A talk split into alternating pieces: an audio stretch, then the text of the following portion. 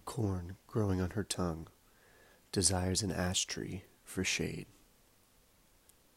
On Tuesday, her wicker basket carries the dead to market. You must reach your hand into her lungs to extract laughter. She believes the wall she built of thatch and mud protects her from language and its cruel usage. If you look under the keystone above her doorway, you will find the bones of two sparrows. If you sift through the ash of her hearth, you will find the hollow of the world's despair.